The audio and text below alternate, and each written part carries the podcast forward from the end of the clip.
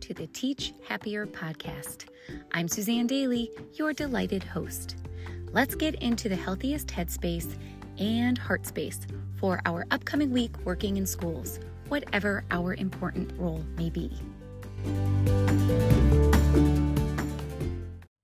Last week, our regular Sunday episode invited us to listen up or listen better like to really pay attention to the person who is sharing with us and understand what they need to feel heard and valued. We thought, do they need to be helped, heard, or hugged? And later in the week, we had a vulnerable bonus episode titled Lost and Found. And that encouraged us to actually look at our grief as a celebration of having loved someone really well. And we were reminded that we're always just one action away from honoring a life that mattered deeply. We were invited to think about how we can bring them back into the room by doing something that we love most about them. And I'll tell you what, Lost and Found is already the most shared episode in all four seasons of this podcast. Thinking about those last two episodes show how our emotions can be all over the place sometimes.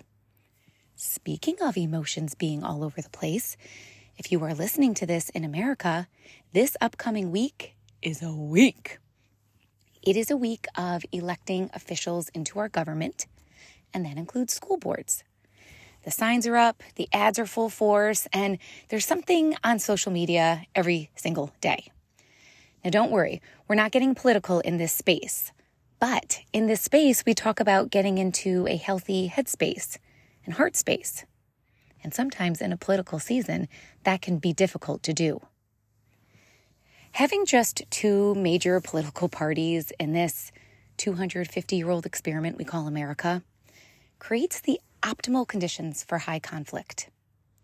Amanda Ripley, author of the book previously mentioned in episode 113, titled High Conflict Why We Get In and How We Get Out, explains this false dichotomy, this reduction to just two sides can conflate or oversimplify every issue that's being debated.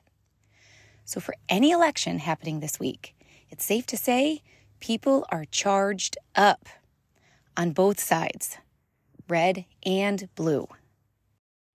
Now, stay with me for the next minute, and I promise I'll get us full circle. The official Teach Happier color is purple and I'm asked about it quite often. Why purple? People ask. Well, I've always loved the color.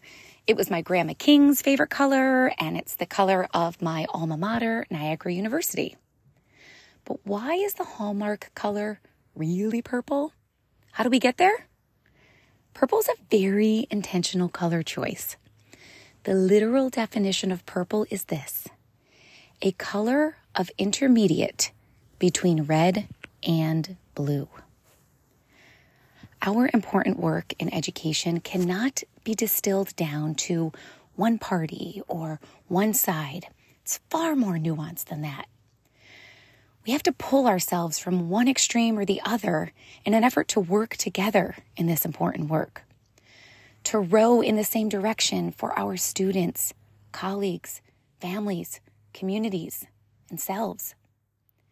In this space, as rational optimists, we don't want to be conflict entrepreneurs, stand our ground without compassion or empathy. We want to be conflict interrupters, entrepreneurs of peace.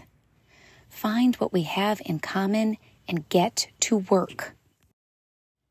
And that's our invitation this week. How can we be a bit more purple during these times of frustration and conflict?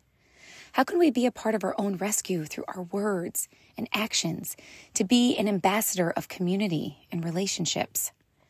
How can we move away from reacting and move closer to responding with a clear and calm mind and heart? Perhaps that means a shift in thought. It's not a red thing or a blue thing. This is an and situation. We need to be purple. The reality is, this week is going to be uncomfortable. And it's also a reality that when we expect discomfort, we can also expect growth. There will be some discomfort for some and a lot for others, but we can all grow if we can blend just a little to become more purple. I'll leave you with some wise and encouraging words from author Bob Goff. Adversity leads to endurance. Endurance leads to character. Character leads to hope. Small shifts bring the biggest gifts. We'll see you next week.